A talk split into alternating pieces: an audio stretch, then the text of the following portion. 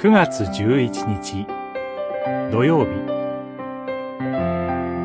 私の右の座につくがよい。詩編110編。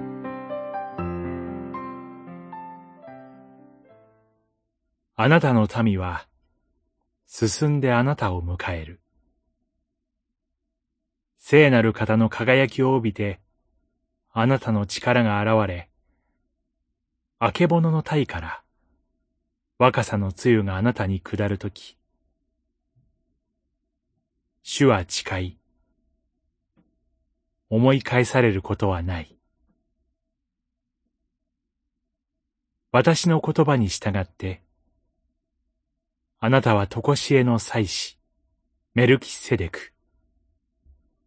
私の正しい王。百十編、三節、四節。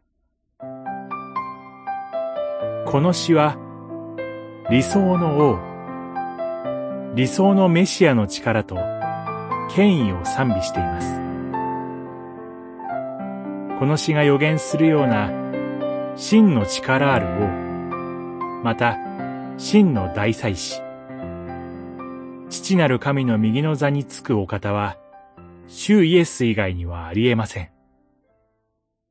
それゆえ、この詩篇は新約聖書において最も多く引用された詩篇となりました。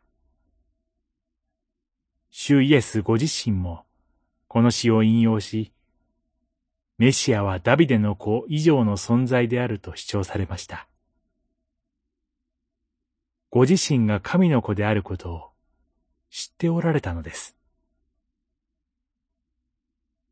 昇天された主イエスは、この詩篇の通り、神の右の座につかれました。マルコによる福音書、十六章十九節